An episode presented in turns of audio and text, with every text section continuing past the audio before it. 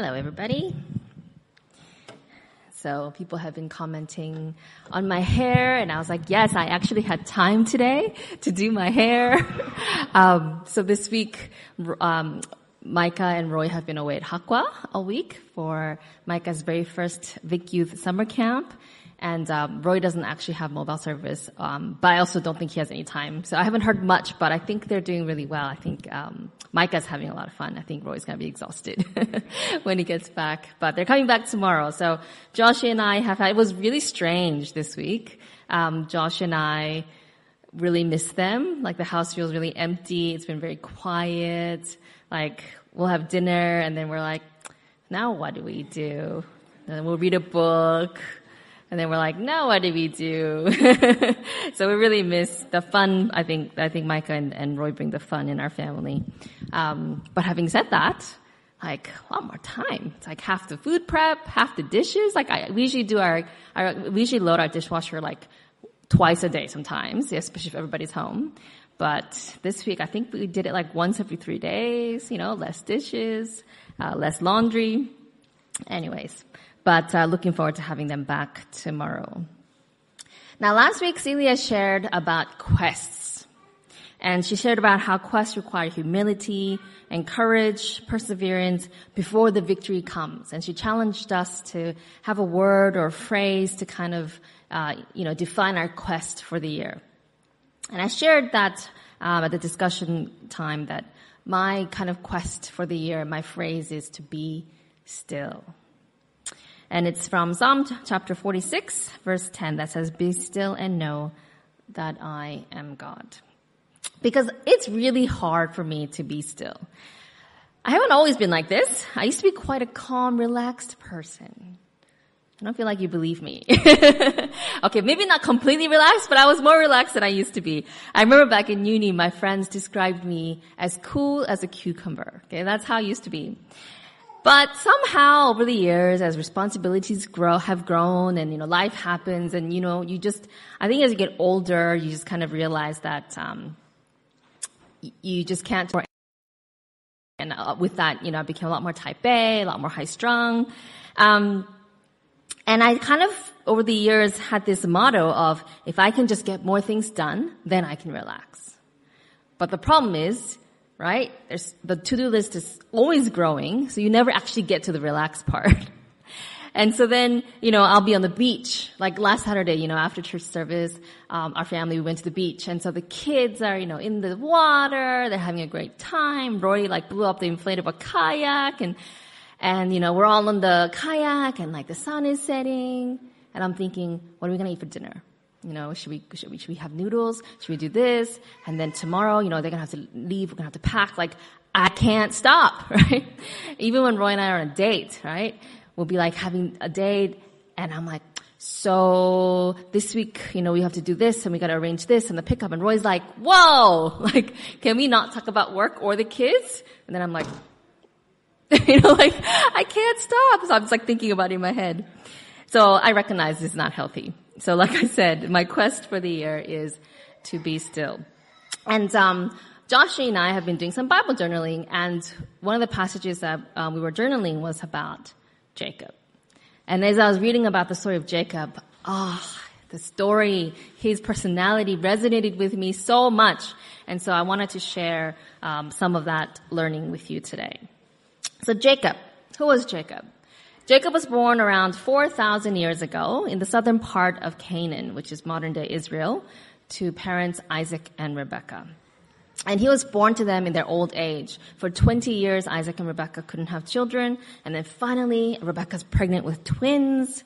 Um, and in the womb, like, the boys were fighting over. It was just, I don't know um, what it would be like to have twins. We actually have twins here today, so maybe Deborah can tell us later what it feels like. But um, Rebecca was perplexed, like, what is happening? And God actually told her, you have two babies in your womb, right? Days for ultrasound. And he was saying um, what the younger one is actually going to end up serving the older one. So even from birth, right? Even inside the womb, Jacob was struggling, striving, fighting right? Jacob was never still. He was a very intelligent, very diligent, very capable individual, but he couldn't keep still. He couldn't wait. He time and time again tried to control things and manipulate things and do things to keep bad things from happening to him. Even when he was coming out of the womb, look at what, how he was holding on. In Genesis 25 verses 24 to 26, it says that when the time came for Rebecca to give birth, there were twin boys in a room. The first to come out was red and his whole body was like a hairy garment. So they named, named him Esau, which means hairy. After this, he, his brother came out. So this is Jacob with his hand grasping Esau's heel. So it's almost like they were trying to struggle to see which one could come out first and Esau comes out and Jacob's, ah, right? Not letting go, still wanting to grapple. And so he was named Jacob. Now Jacob means heel catcher, but it has the implication of being a supplanter, a deceiver. So Jacob and Esau come out of the womb wrestling for control. Now Esau was a very impetuous man of action, but Jacob was a master manipulator. And they grow up, and one day Jacob um, is cooking some lentil, you know, stew, smelling pretty good. It's dinner time, and along comes Esau after a long hunting trip, and he is ex- he's exhausted, but he's also famished. So he comes to Jacob and he's like, "Hey, let me let me have some of that soup, right? Let me have some of that lentil stew. I'm starving." Now, normally you would say, Sure, here it is. But not Jacob. Jacob says, first, sell me your birthright. You hungry? You want this too? I'll give it to you in exchange for your birthright. Now, in that time, the birthright was um, basically, you know, all the children would get the not all the children, actually, the sons would get the inheritance, but the firstborn son would get double the inheritance. So that was his birthright as the firstborn Esau. And Jacob is basically saying, if you want this lentil stew, sell me your birthright. Now Esau, I'm sure the kitchen wasn't that far away. Could have made it a bit further maybe and, and, and said, nah, it's not worth it. But Esau's personality being what it was, he's like, hey, if I die of hunger, I'm not gonna get my birthright anyway. So sure, I'll sell you my birthright. Now give me that bowl of stew. Does Jacob give him the stew at this point? Nope. He basically says, hold on, swear to me. And if he had a parchment, he would have written up a contract and had him sign first, right? This is Jacob controlling. This is Jacob scheming. And his own brother who's hungry. And Jacob's saying, I will give it to you, but if you swear to me first. And he's like, all right. So Esau swears, he promises, they, you know, shake on it. And then finally, Jacob gives him the food. A few years later, when Isaac is getting really old, he's blind in his old age, and Isaac says to Esau, Hey, before I go, I want to give you your blessing. So not only did the firstborn get the birthright, double the inheritance, but they got a special blessing to go because um, the patriarchal, you know, leader of the family kind of has to take care of everyone else, and so he's he's about to pass on that mantle to his firstborn son, and he's about to bless him to take care of the next generation. So Esau's like, all right, you know, I will go hunt, bring back some food for you, so that we can have this nice little ceremony. And while Esau is away, Jacob sneaks in, dresses up like Esau, right? Tries to like put on his best Esau voice and he tricks his father into giving him the blessing instead. So Jacob has taken Esau's birthright and he's taken Esau's blessing. You can imagine Esau is furious. And their mother Rebecca overhears Esau planning to kill Jacob. Not now. Esau says, when once our father is dead, I'm going after Jacob. So Rebecca hears this and she tells Jacob, you, need, you need to get out of here. And so she tells uh, Isaac, hey, let's, let's send Jacob away to get married, have to find a good woman in my hometown. And so Isaac agrees and Jacob leaves his home, not sure when he can ever come back. So he goes on this journey. It's quite a far journey to go on foot, all by himself, from the bottom of Israel there, all the way top to Haran, where Rebecca is from. And while he's on this journey, God actually gives him a dream. And he reassures Jacob that he's going to bring him safely back home one day. Now, I want you to keep track of how many times God gives Jacob this reassurance. Okay? So this is the first time. Alright? So I want you to keep count for me. God appears to Jacob, gives him this beautiful vision of angels going up and down, um, saying, I'm going to bring you back. I'm going to go with you. So Jacob goes to Haran. He meets his relatives. Long story short, he ends up working for his uncle daughters in exchange for 14 years of labor. But Jacob isn't one to be still. So after that period has ended, Jacob negotiates his wages and he and Laban spend the next six years power struggling going back and forth, changing wages, trying to outplay each other. And then finally, after 20 years away from home, God comes to Jacob and says, Go back to the land of your fathers and to your relatives, and I will be with you. All right. So, what is this at? God has reassured Jacob how many times? Two times. So first at, in Bethel at, at, with their dream, uh, and then here, the second time, he says, I will be with you. All right. Levi, to make sure you keep track, okay? This is the second one. All right. So Jacob takes his family, he takes the flocks, and they actually know that Laban doesn't want them to leave because thanks to Laban, it's just, as they're gone, he pursues them for seven days, right? Catches up with them, and then Laban says to Jacob that he actually wanted to hurt him, but that God basically appeared to Laban and said, don't mess up Jacob, right? Leave him alone. And so then, how many times now, Levi, that God has shown that he's with Jacob? Thanks. Okay, three times. Well done. So Laban goes back home. Now Jacob is on his way home, well and truly, right? Well and truly. And then it says in Genesis 32 verse 1 and 2, Jacob also went on his way and the angels of God met him. When Jacob saw them, he said, this is the camp of God. So he named that place Mahanaim. Thanks, Levi. See your hands up four times. Okay. Four times now. Dream. Direct speech. Um, uh, you know, he spoke to another through Laban and now through angels. God has reassured Jacob, I am with you. But it's not enough for poor Jacob. Poor anxious Jacob. He's worried about Esau. Despite 20 years, still being angry with him and still wanting to take his life. So once again, Jacob tries to control the situation because that's what he does best. He says, says to um, the messengers, he sends them to Esau and he instructs them, this is what you're supposed to say to my Lord Esau. He like this, your servant Jacob says, I have been staying with Laban and have remained there till now. I have cattle, sheep and goats, male and female servants.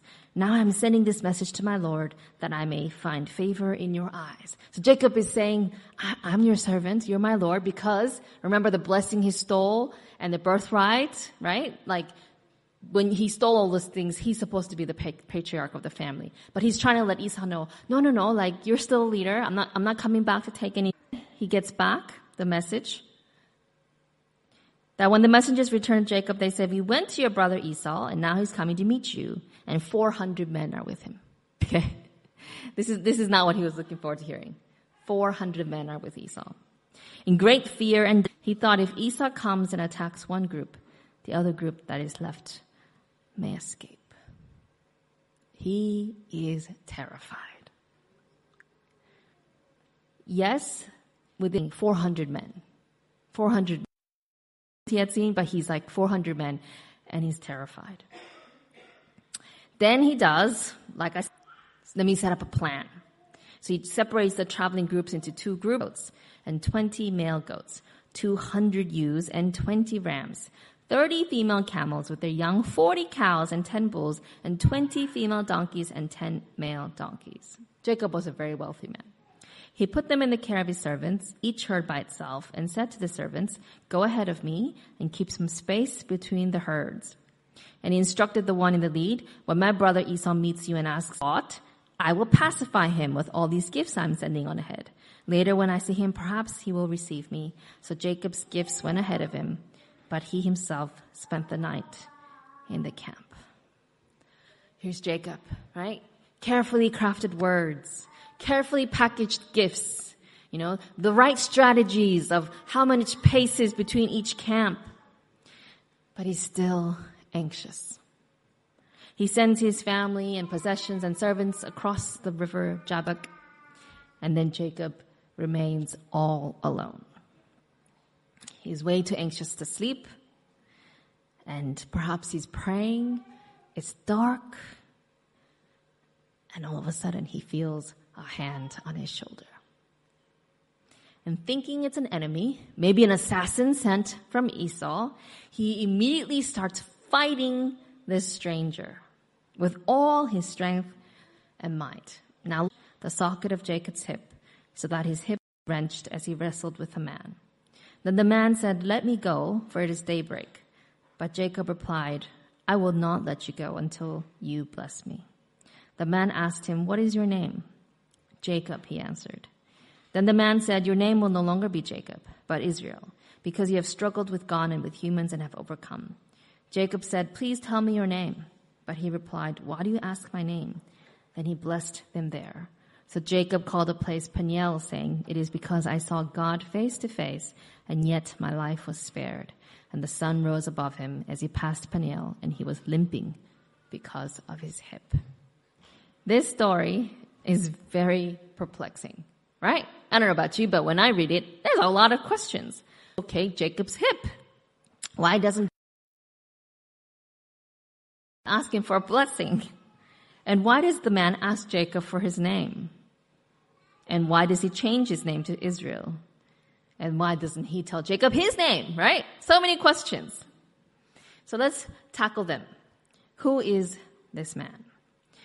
We never actually find out his name, but there are clues in the text to tell us that he is actually not just a man. First of all, he has the power to dislocate Jacob with a quick movement. And Jacob says at the end of this experience, I have seen God face to face, right? And so it turns out that this man is actually God himself. So why are they wrestling? I picture God placing his hand on Jacob, right? God had sent uh, a dream. He had sent visions. He had sent angels. But because Jacob is still Jacob, and he puts a hand on Jacob, but Jacob on defensive and on edge that instead of wondering, could this be uh, actually God, right? Who's been sending me all these reassurances. He immediately thinks this is an enemy and starts fighting him. And I imagine God at first, you know, when Jacob's like wild arms are like flailing towards him, kind of holding him at bay, right? But then he's like, all right, you want to fight? Let's fight, right? You want to, you want to wrestle? Let's wrestle.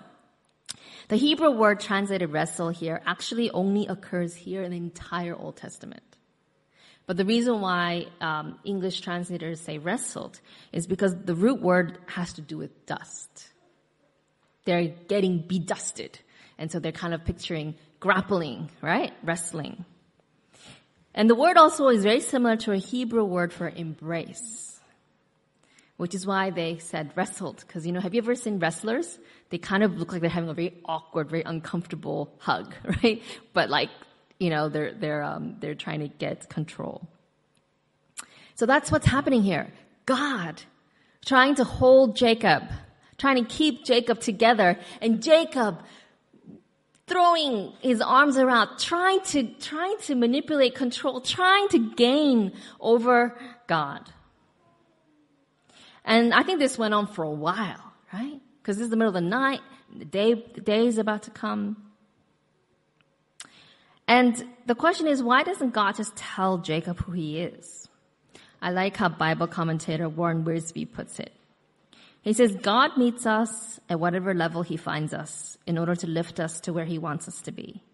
To Abraham the pilgrim, God came as a traveler. To Joshua the general, he came as a soldier. Jacob had spent most of his adult life wrestling with people, Esau, Isaac, Laban, and even his wives. So God came to him as a wrestler. And then as they're wrestling and it's almost morning, God says, God's like, you know what? That's enough. And then it, it says he touched him in the socket of his hip. God punched him in the groin. Okay, that's basically what happened. God punched him in the groin. He, he hurt him where it hurts. And you would think that at this point that Jacob would let go. But even then, Jacob will not let go. Jacob realizes in that moment, I am not fighting a normal human being because he is putting all his strength in mind and he has no, you know, when like you're fighting someone who's so strong and you know you're not getting anywhere, right? And so Jacob's like, this is not a normal human being. I am like using all my strength and I can't, I'm barely moving this guy, right? And the moment he gets, he gets punched in the groin, he realizes, okay, and his hip is dislocated. He's like, this is, this is, this is, this is supernatural. And at that point, Jacob, stubborn Jacob, grimacing in pain, but still using all his strength and wits to get ahead, says, I will not let you go unless you bless me. And at that moment, I imagine God looking at Jacob, poor, struggling Jacob. And he does something that he does in the New Testament as well, where he'll ask a question, right? He'll ask a question. And the question he asks here is, what is your name? Not because he doesn't know, but get what is his name? Hunter, manipulator, heel catcher. In that moment when he's answering what his name is, he's basically acknowledging, yeah, God, this is who I, this is who I am. I'm a heel catcher. I'm a, I'm a wrestler. I, am a, I'm a supplanter. I'm never satisfied, right? I'm, i always want more. I, I want to have control. I want to manipulate. I want to scheme. I want to get ahead. His body is broken and now his heart would have been broken as he realized the full weight of his character and the choices that have led to this moment. Because he knows that 20 years ago, he did the wrong thing by stealing his brother's, taking advantage of his brother, and stealing his birthright, taking advantage of his father and stealing the blessing. And so when God asks him, What is your name? he's giving Jacob an opportunity to realize, Yeah, this is who I am. This is what I've done. And I'm at the end of myself. God is helping Jacob realize that his struggles have not just been with others and not just been with God, but with himself. Jacob has always been his own master. He tried to be the master of his destiny by, by manipulating and, and taking opportunities and using his cleverness and his strength to get what he wanted, to pull one over on his brother, his father, his uncle, but it hasn't worked out so well. He got exiled from his homeland. His father-in-law cheated him into marrying two women. His wives actually made him marry to others. He's actually been manipulated himself and deceived himself. By trying to control his life, he had lost control. But he was struggling, wrestling, never at peace. Meanwhile, God had said, how many times, Levi? How many times has God assured Jacob that he's with him?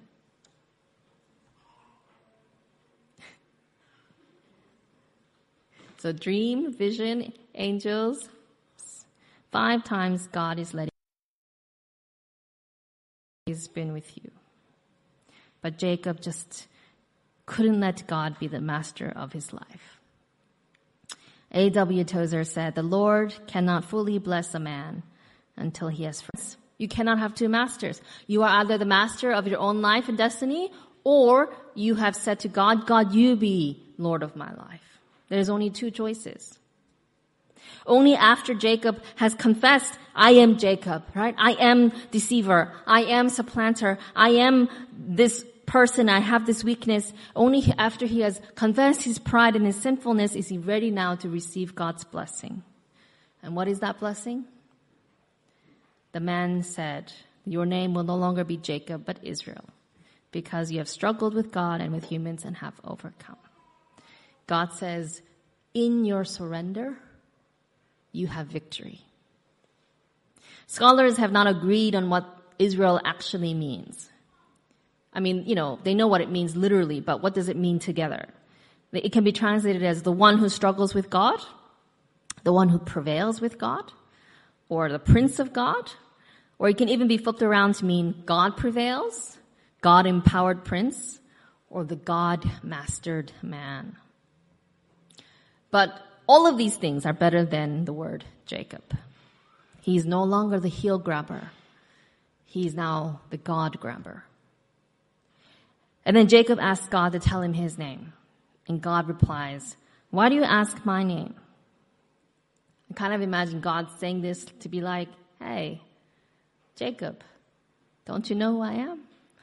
Why are you asking me for my name? And then God blessed him there, right? And Jacob called this place um, Penuel because he saw God face to face and his life was spared. But here's the thing as the story ends, as the sun is rising, Jacob is limping. He doesn't look like a winner. He looks like a loser, right? He looks like he lost the match. Wrestling with God, he had reached the end of himself. But even though he looks like he's lost, Jacob is now willing to face his brother. Jacob has overcome his fears. Jacob now believes that God is with him. And so, yeah, Esau's coming with 400 men, but Jacob, all alone now, limps towards his brother, willing to face him. And the Bible says that Esau sees his brother limping towards him, and Esau runs to Jacob, embraces him. And this is the second time that word, in that similar word is used, right? Within the same day, Jacob has embraced God in a very struggle, you know, that struggle for power, and now he embraces his brother Esau. And the two of them weep. The two of them weep. For 20 years, of anxiety, 20 years of hostility, 20 years of bitterness. What or who are we fighting? It turns out that God is not against us. He's already on our side. We don't have to keep asking Him to bless us. We don't have to keep asking Him to be with us. He's already with us. Have we accepted this or are we still struggling to believe? Are we still working so hard to control and to be the master of our lives, but find ourselves exhausted from the effort? Can we be still and wait for God's blessings, or are we rolling in the dirt, getting disjointed? What would have happened if, when God put his hand on, on Jacob's soul, uh, shoulder, Jacob said, Ah, it's you, God. And he could have spent the night having a conversation with God and being at peace instead of fighting Him. We think that if we really try hard at something, it'll happen. But someone once said, practice does not make perfect. Perfect practice makes perfect. If you do the wrong thing over and over again, it doesn't magically become right, right?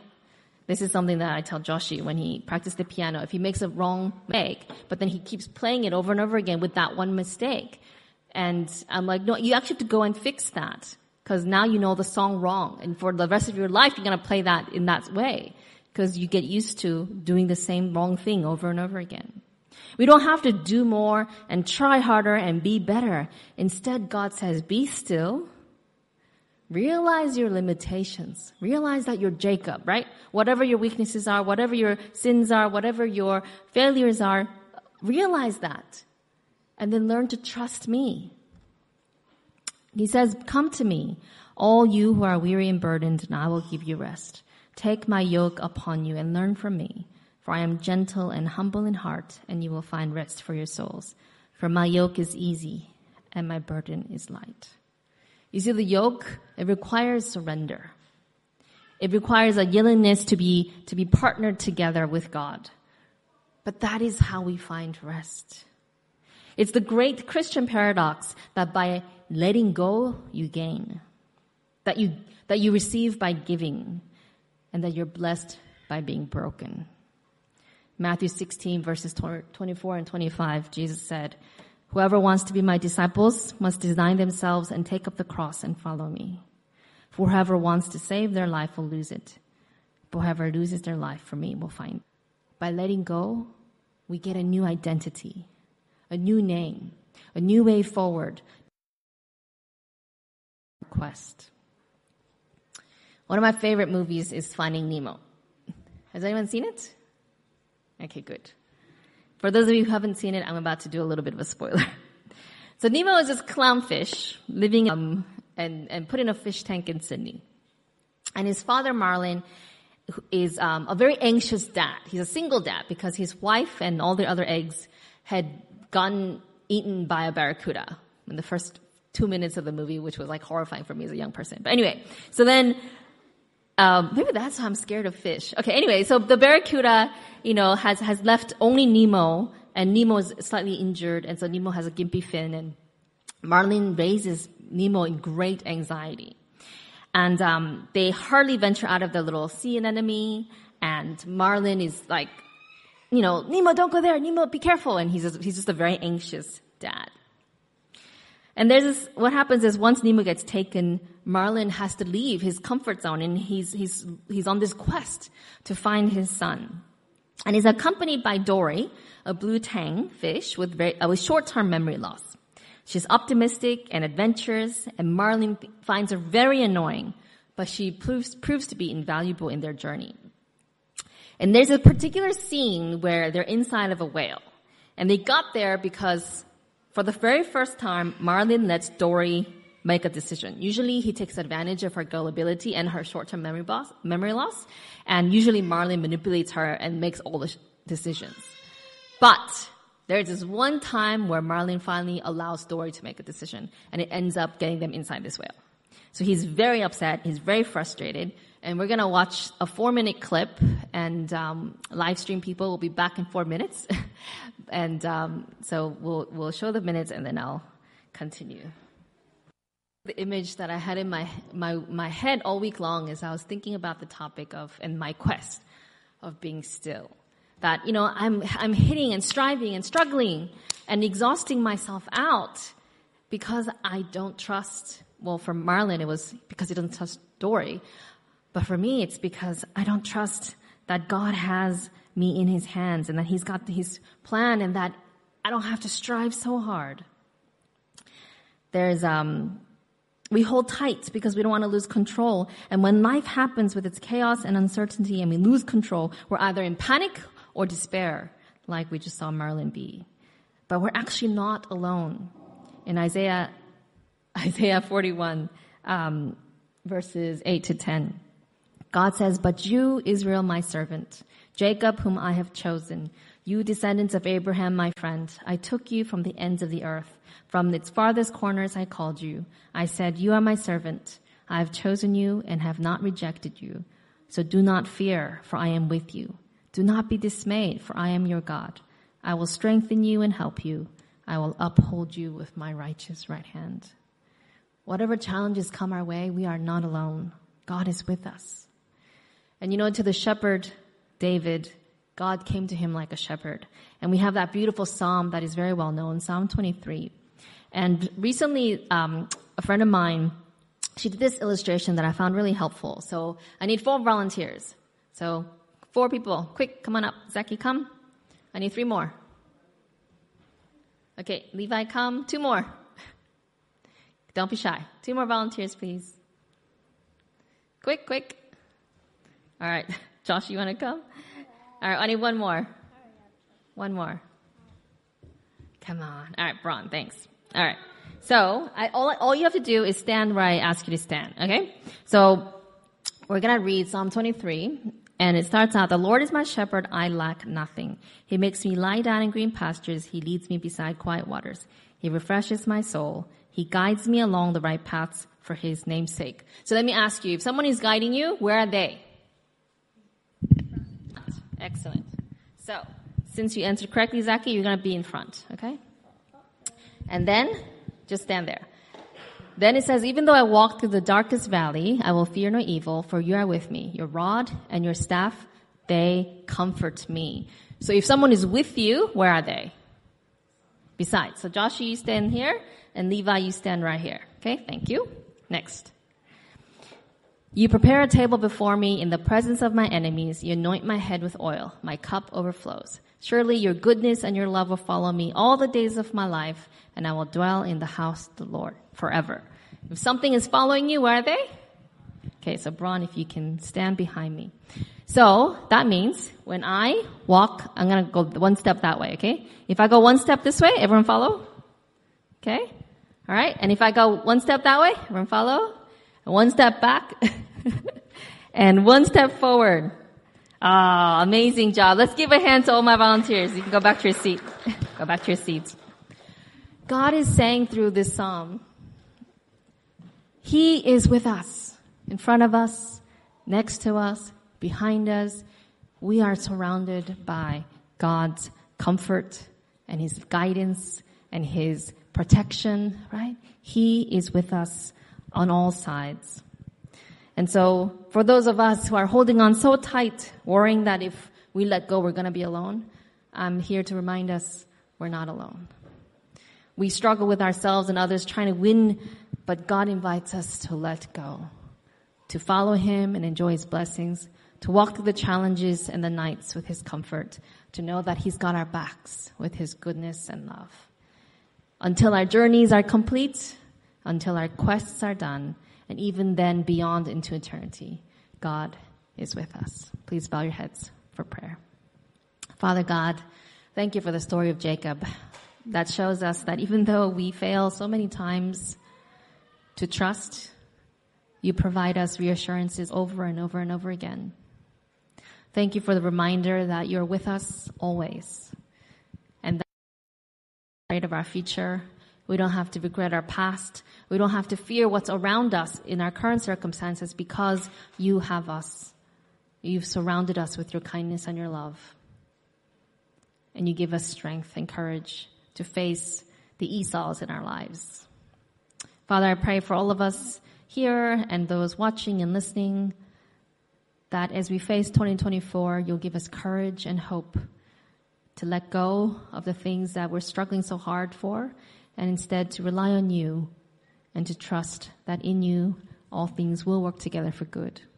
And so we thank you for your love and kindness. In Jesus' name we pray. Amen.